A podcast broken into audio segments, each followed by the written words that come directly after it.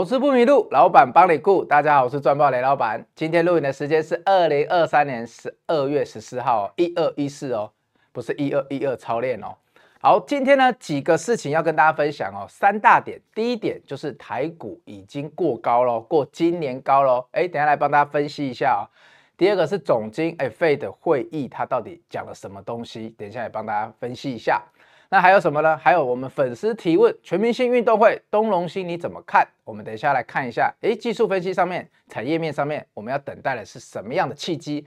最后的最后，重电哇，今天四电盘中急拉，带领其他族群由盘下翻红哦。那到底重电今天出了什么事情？有一个重要的事件哦，关键的转折点，今天节目的最后会帮大家来分析哦。首先来看一下今天的大盘哦，大盘哎，为什么今天会全面大涨？因为昨天美股的 FOMC 会议呢，怎么了？没有怎么了，其实就是符合大家的预期嘛。大家看一下橘色的地方，我拿出我跟哈利波特借的闪电小棒棒。哈利波特的闪电小棒棒所指的地方呢，美股公布 FOMC 会议结果嘛，决定哦，这个重大的决定，重大的僵持啊，还是决定会议。利率维持不变，就是没有升息，也没有降息啦，完全符合市场预期啊！太好了，短线最大的不确定因素又结束了。但是呢，大家是不是早就预期到了？我可以跟大家说，是的，其实大家早在上周都预期到了，不然台股也不会一直涨嘛。所以雷老板每天在我的那个什么报群里面来扫这个 QR code 就可以进报群，免费的。我就讲了，大盘美股过高都没有那么重要啦，重要的是你手上的持股有没有赚钱啦。哎，李老板，你怎么这么说？因为如果一直涨的是全值股的话，你很难赚钱哦。这是我今年一直讲的哦。震荡盘，震荡盘要出标股，你如果不靠全值股赚钱，你要很会选低基期轮动的类股哦。老板怎么这么说啊？我们来看一看今天另外一个重点好不好？今天是我们的护国神山，对不对？TSMC 台积电啊，除息哦。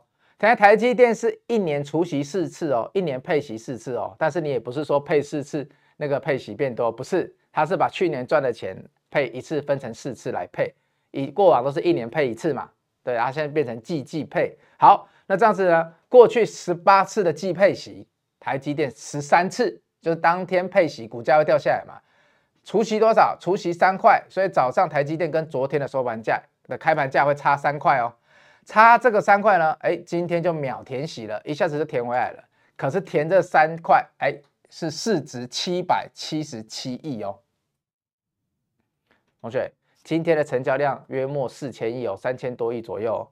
你光填这个，因为台积电除息三块是七百七十七亿嘛，你要把它填回来，约莫也是这个数字吧？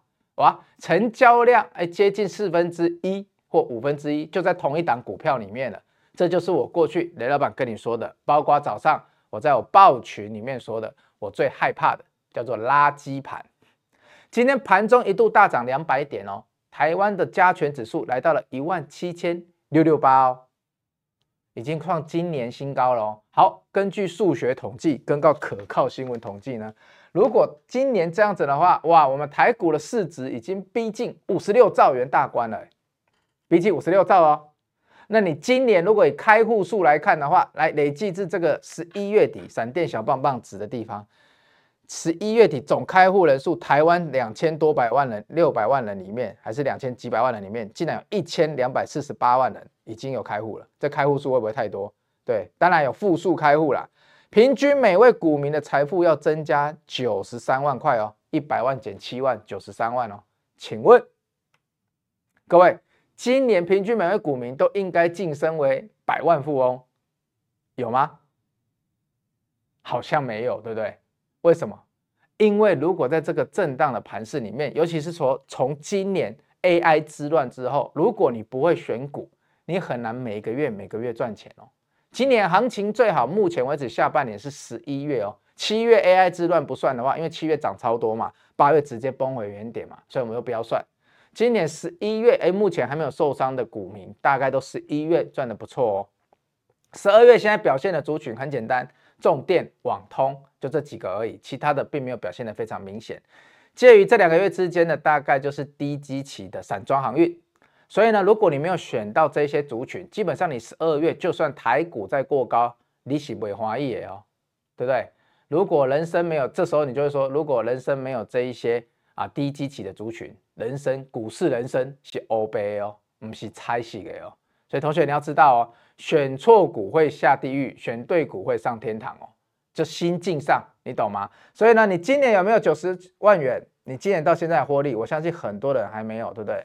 但是呢，这是我们十一月的，十一月那时候呢，雷老板呢，如果是早一点，我就说今年行情，你看时间最贵，如果你早一点进来。你就有这一些报酬率了嘛？那你都买一张，就接近刚刚今年每个股民要赚的三分之一到四分之一了。那如果你都不是只有买一张，你早一点跟着雷老板一起做的话，我们从十一月，所以如果你的很多股票的成本在十一月或十二月初，就算大盘今天虽然说过高了，但是呢好像没什么感觉，对不对？因为好像很少股票今天有大大涨的，有整个族群性很明显的，对，如果。你这样子感觉的话，就代表说，哎，你的成本都不是很好，你前面的建制的成本都不好，所以你今天会担心嘛？你没有在十一月或十二月初的时候就布局好，所以你今天会担心嘛？所以同学，扣讯的重要性就在于此哦。那我们一样持续的在布局低基期的产业哦。但雷老板要跟你讲的是，今天台积电已经吸走了市场上五分之一的资金。如果明后天一些全职股，像大立光今天也吸走不少哦，那我们接下来要怎么办？所以除了选股还是选股哦。大盘一万七千六百六十八点，跟大部分的人其实是没有关系的。我希望大家可以了解好这一点。这一次的三万八，假设真的三万八了，跟上一次二零年、二零二一年那时候的三万八，股们股民们增加的财富，就是大众散户的感觉，绝对是不一样的。是吧？因为最近很多我的老朋友、粉丝来密我，哎，最近就拍走哎，最近很难做哎，老板。其实，但是大盘在一万七千多点哎，然后很多人来跟我说最近很难做哎。你试着回想二零二零年、二零二一年那时候大盘上万七的时候，你有觉得很难做吗？所以怎么办？这一次不再是我雷老板从去年到现在就一直跟你说，这是法人盘哦，今年是法人盘哦，要具备选股思维才有办法赚钱哦。不再是二零二零年、二零二一年，你有高几率射飞镖也可以赚钱哦，甚至不知道在赚什么，股票都涨一倍了，很难哦。所以大盘一万七千多点呢，我一再强调这一点。好，那一样呢，工商一下呢，雷老板的短片，哎，最近又有都都在更新了，所以最新的一集呢，因为里面有一个东西很重要，所以雷老板想介绍，就是我们的投资经典图。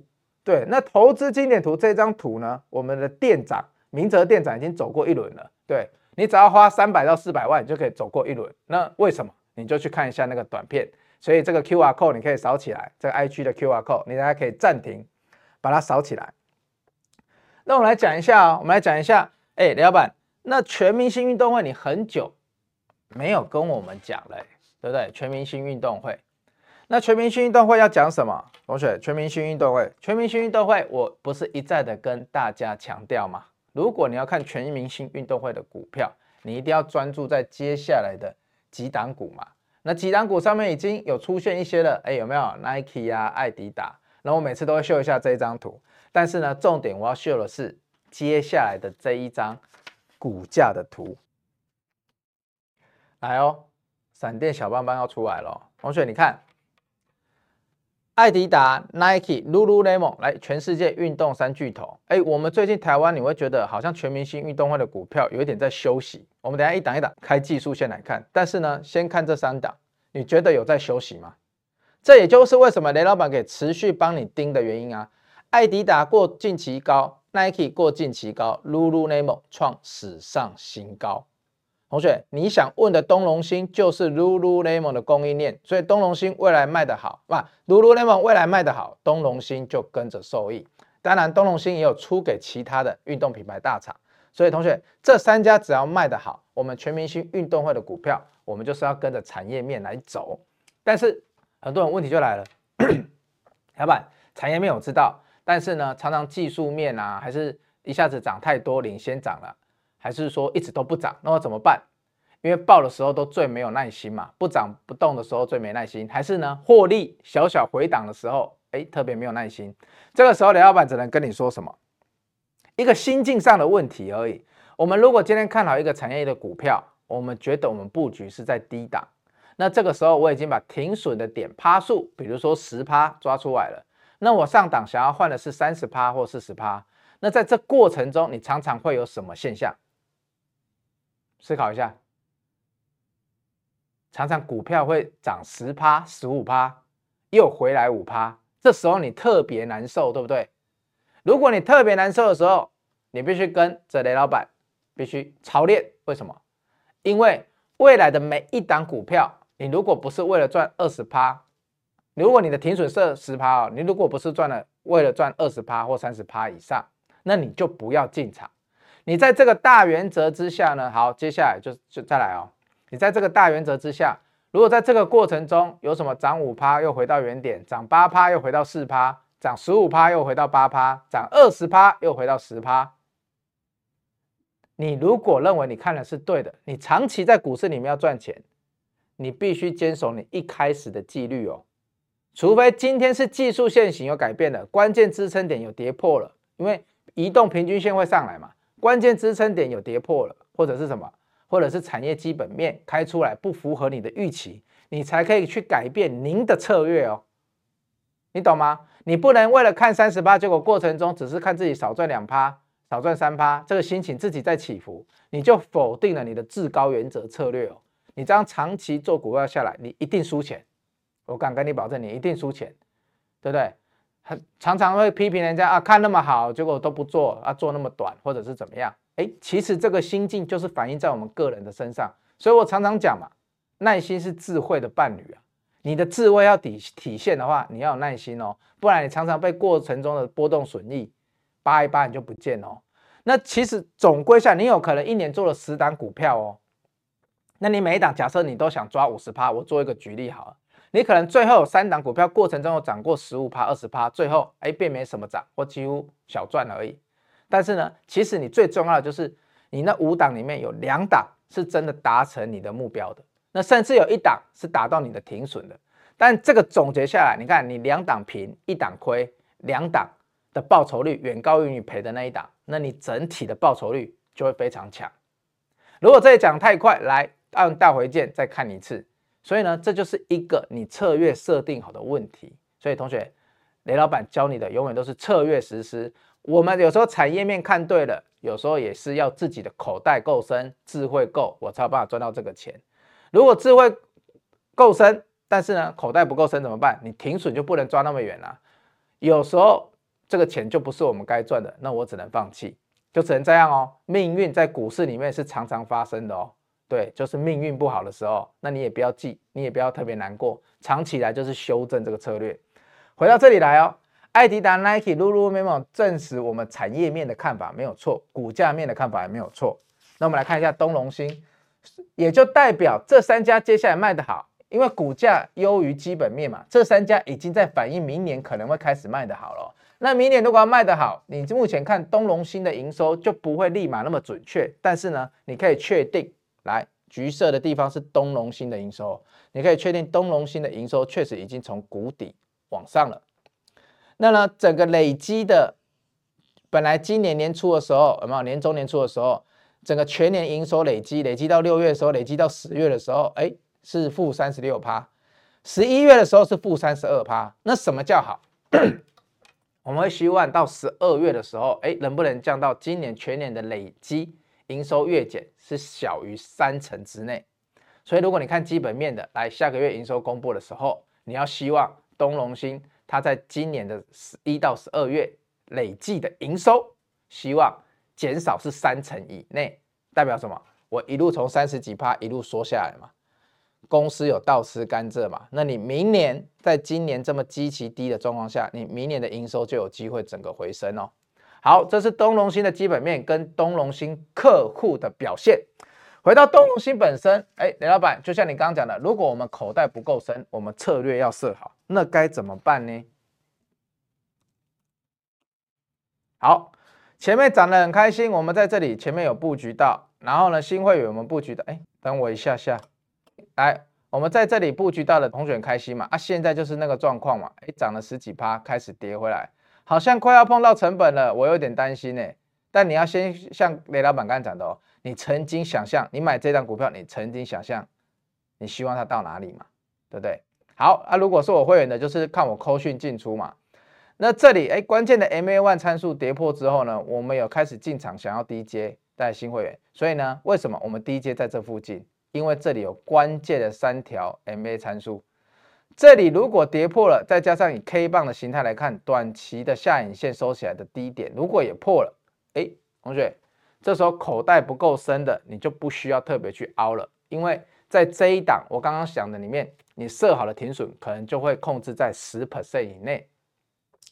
我们控制在十 percent 以内，好，如果真的做错了，我们就认。对，我或许可以这么多年来保持胜率的原因就是。我做错，我会认哦，我会严格执行停损哦，所以同学你要注意哦。刚刚这一点，哎，如果你不是我扣讯会员的，你大概看得出来，你的停损点大概要设在哪里。所以这一档股票的停损点不会非常难设哦，因为一个近期嘛，这里是两个跳空缺口嘛，跳一个上来，股价表现强势，然后呢整理过完过后呢，现在市场上的资金，我就说，如果是拉垃圾盘、拉全值盘的话，比较难流动到中小类股哦。比较难流动到中小类股的时候，哎，你就要抓好自己的关键停损点了。因为或许有时候最终产业面是走对的，但是短期你的口袋跟心境就是没有办法忍受的。但是呢，只要在我的策略还没被打破之前，我就是会严守那个纪律，懂吗，同学？那我们来看一下其他档好了，是不是只有东隆兴这样？其实呢，最近资金不在，短线在整理，这个族群的资金在整理是很明显的哦。你看。都回到 MA one 附近开始整理的，这是远东新哦，这也是纺织股，还有我们一直提的九九零四的宝成，你看它也是几次回撤之后才要上来。昨天你没有看到红 K 之前，你也会觉得哎，是不是要跌破了，对吧？所以它目前就是参数 MA 参数纠结哦。我们再来看，来九九三八，每一档的表现大概都是回来测 MA 参数的部分哦，所以同学。现在就是市场上的资金在各个族群轮动，谁能早一点被轮回来，就早一点受到市场上的资金青睐，哎，投资人的关注就会在叠加，所以没有办法，就是耐心是智慧的伴侣，懂吗？好，等一下广告回来呢，我要跟大家聊一下今天重电为什么盘中从盘下急拉上来，进一下广告，我们马上回来。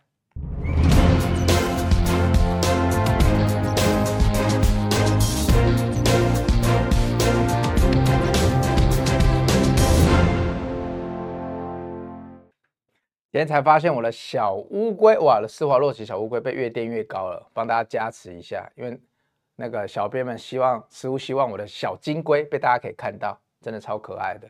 好，同学，我们十二月的那一场分享会是爆满的嘛？那那场有很多的候补哦，大家不要忘了。所以呢，在一月二十一号的时候，我在台中会多开一场，就是希望可以让这些候补的敲碗的可以来上。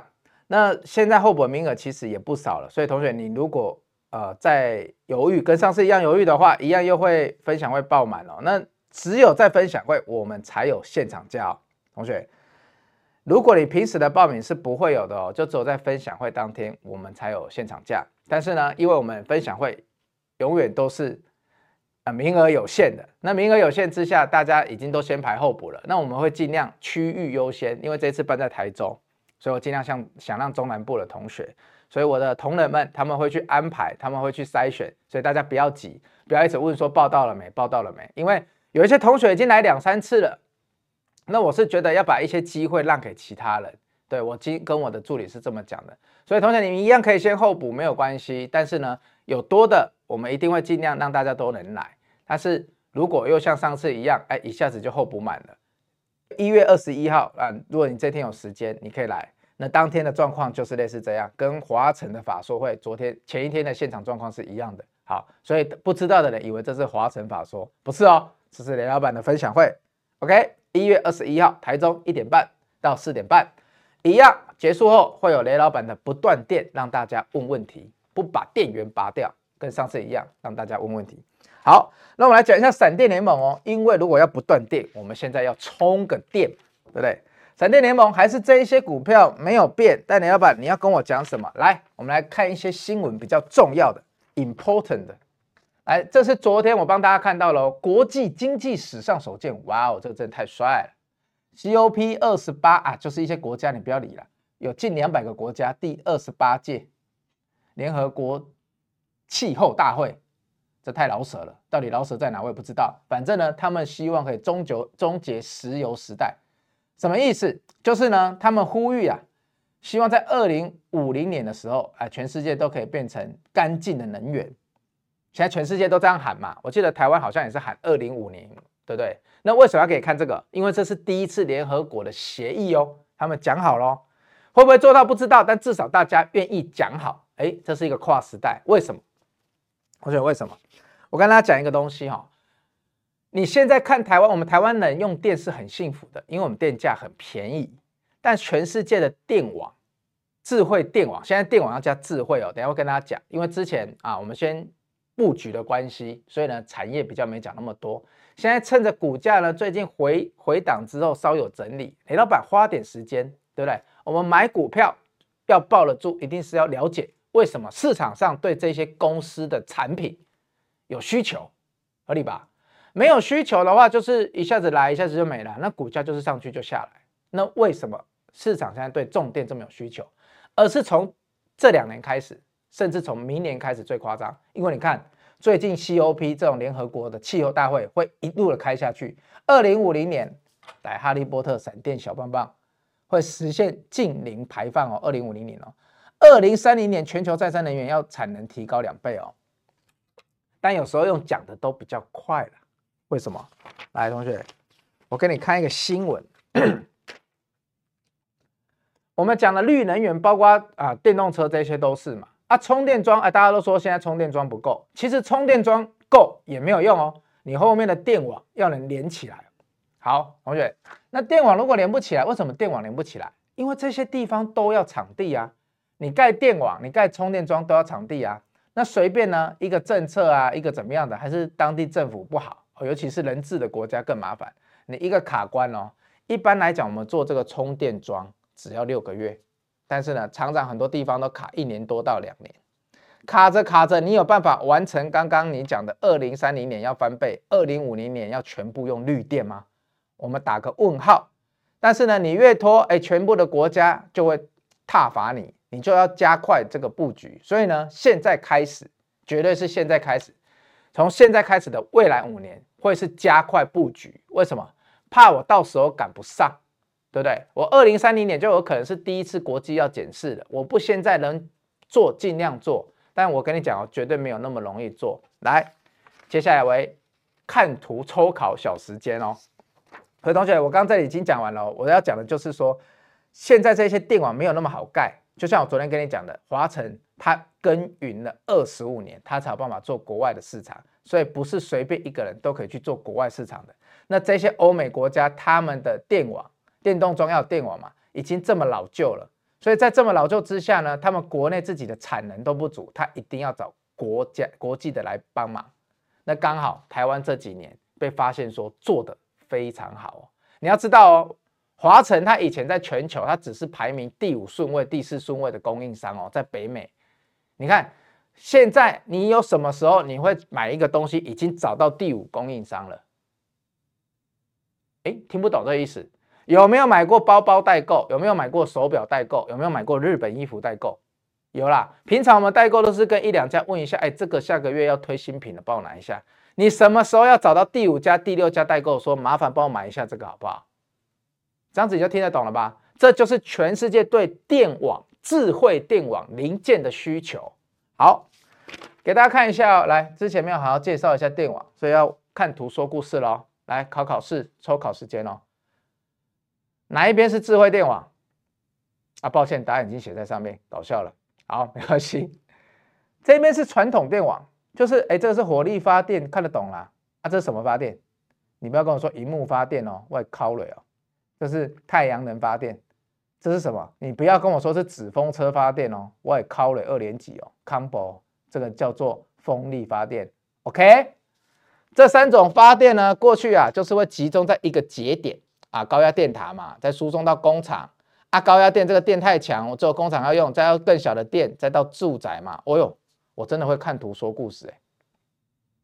那你这边要自己看一下吗？看一下图吗？一样有这三种电厂啊。为什么有一个东西横空出世跑出来比较多？一样有荧幕发电嘛，一样有纸风车发电嘛，一样有烟囱发电嘛。这个在台中嘛，这个在苗栗外海嘛，啊，这在一些庙旁边的余温嘛，对不对？太阳能发电、风力瓦发电、火力发电。好，同学想一下哦，这个图跟这个图为什么安内都够智慧？Why？Tell me why？好，我来跟大家解释好不好？为什么现在智慧电网很重要？因为过去啊，我们几乎都同样一个节点之下一直在交换。所以呢，我们变成这里出问题之后，其他地方哎就跳电了，没有办法支援了。现在智慧电网是这样哦，我们把各种电啊、各种能源都把它串联在一起，中间透过很多类似过去这种高压电塔的地方，我们就俗称电网就好了。那我们节点越多呢，到时候就能互相支应的越多。但是你要想哦，我节点越多，我要布置的零件就越多。听起来是绝对比较便利，变成有很多个地方可以去控制，甚至呢小区控制、小区控制，这样避免呢单区过大的负载。过去是全部集中一个嘛，现在是啊这里哎分开，这里分开，这里到这里分开，就是大家可以去均匀的分配哦，看似很好。我再给大家看一个哦，智慧电网的架构，看似很好哦。现在就是你看哦，我们现在就是这样。同学，我们这个就当做知识，因为你要知道你买的是什么。我们现在在发电嘛，发电就是刚刚那些发电，那要调度哦。那就重点来了，我们讲的重点就在这里，要怎么把电输送出去啊？我现在要输送的电这么多，哎，有从海上来的，有从太阳来的，有从火力发电厂来的，对不对？那我要怎么样把这个电传输出去？所以传输跟怎么配发这个电，这两个东西叫做重电。OK，所以很多人问雷老板，重电是什么？就是怎么把这么多的高压电输送出去，怎么把这些电再配置的很好，到工厂、到储能设备、到充电桩、到家里，这就是现在的电网管理。那过去呢，这一块呃大家啊做完了之后，大概都五十年前的产品了，所以现在要重新来做电网管理。你这里不做，你后面的储能怎么跟上？对不对？你怎么去调度？所以同学，这一张图你可以把它记下来。资料来源来自于工研院哦，没有跟雷老板这么认真的看资料，还看到工研院去哦，所以最后才会是需求面的管理嘛。所以同学懂了吧？我们重电四雄呢，后面在做的就是从这里之后发电，有的他们也有做，但最重要是怎么配这些电，怎么架储能系统，怎么架充电桩。好，所以有没有更清楚重电为什么之所以这么重要了？对吧？你不会看你家门口。一天到晚在把电线拔掉换来换去的吧？去挖地底不会哦，这都是几十年一次的工程哦。刚好全世界要干净的能源，所以我们来了。所以同学，我们台湾的这四家公司来，我都帮你重点画起来了。那都刚好有做这些东西。那最重要的是什么？他们不只有做这些重电需求的东西。最近呐、啊。来，我们来来讲筹码面的东西喽。你看，为什么雷老板那时候会带大家先出掉一点雅力，跟出掉华晨，会转入蓝色的这两家？同学，你看得懂吗？有一个数字很重要。我想问一句话啦，老板，你觉得你在看这四家公司的时候，他们都各自具备重电的零组件里面的高级产品，他们都有。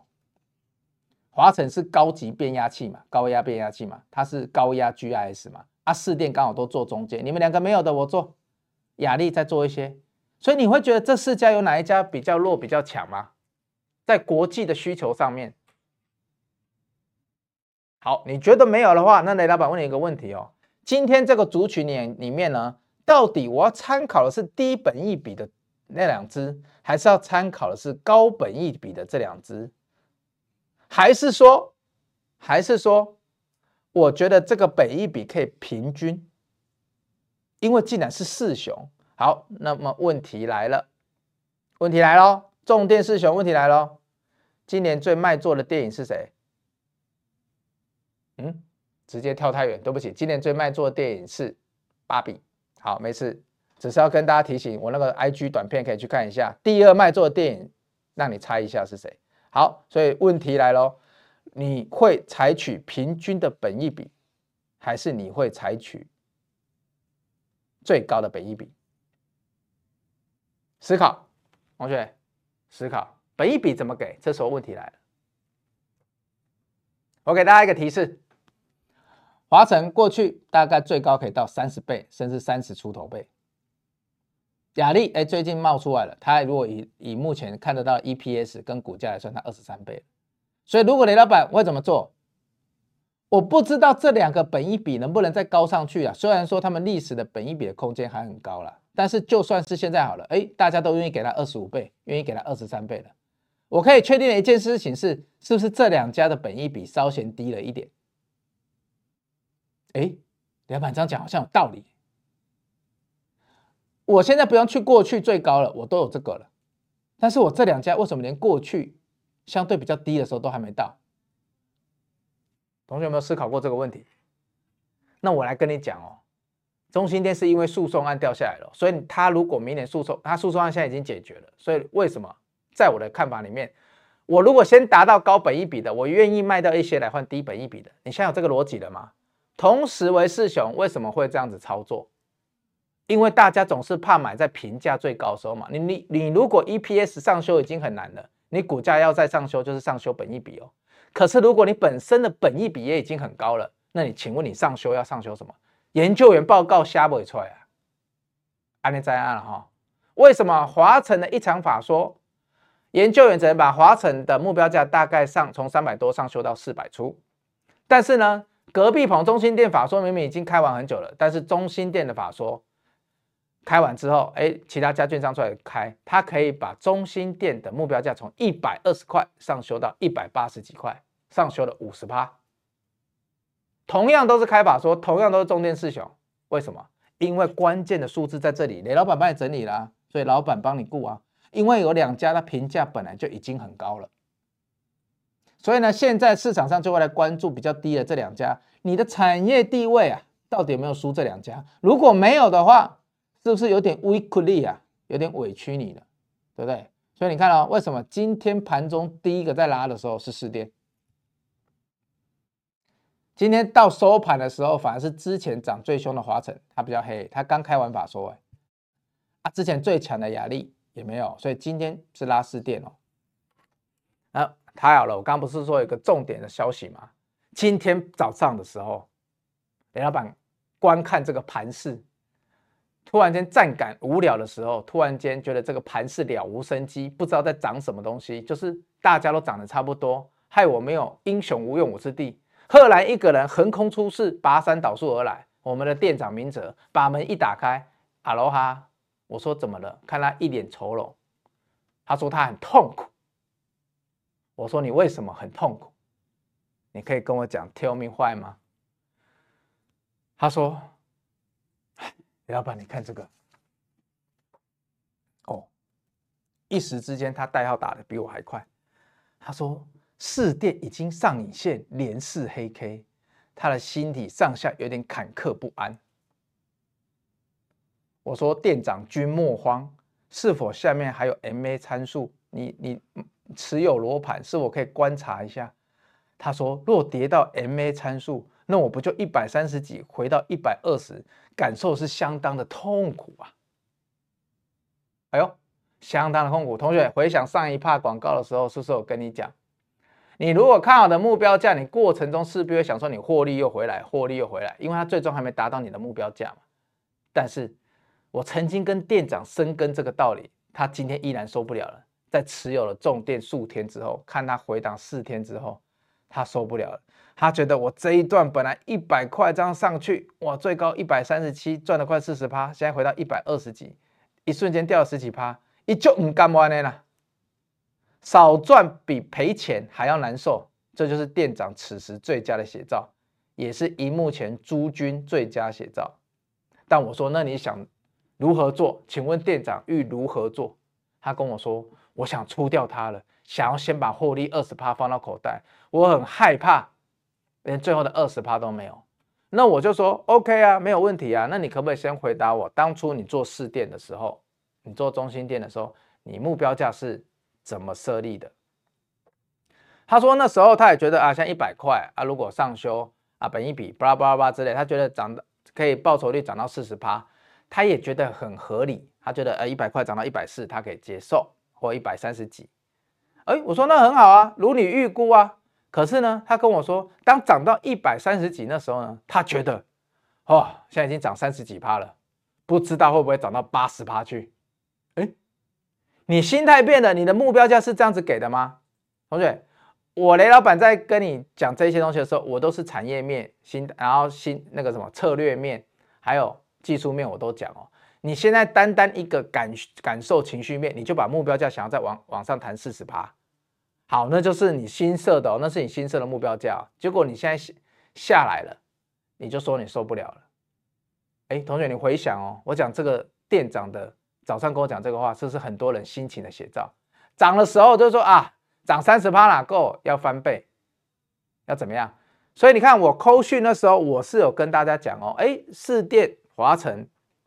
雅力获利三十八到四十八的时候，我带大家部分获利了结哦。为什么？因为我知道你们就算看五十八、看一倍的股票，你们过去都留不到半趴在手上，或者是抱不住。所以呢，我先确定一件事情，跟之前的新日新一样，我确定一件事情：你先把三分之一的部位留三十趴、四十趴在手里，剩下的三分之二部位，就算跌回到你的原本的地方，你这笔单你都不会赔钱。这是我。十一月以来，会员成本我想要帮他们做的事情，比较后面来的，当然时间最贵啊，但是我还是持续的看好这个产业嘛，所以我才会布局啊。所以我跟店长讲这个原因，是因为你自己把目标价都往上提了，结果现在只是因为你的获利掉了一点点，你的目标价又要浮动了，那你何不当初你目标价到的时候，你就先出一些些呢？那也就是因为。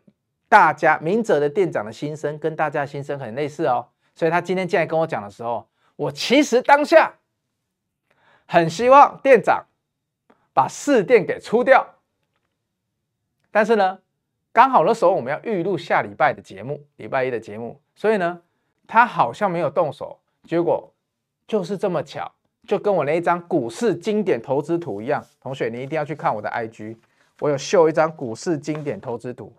你这一次的 IG 给他扫下去，有秀那张图出来，你就会发现店长啊又在走回去股市经典投资图了。本来以为已经他破关了，结果他又走回去了。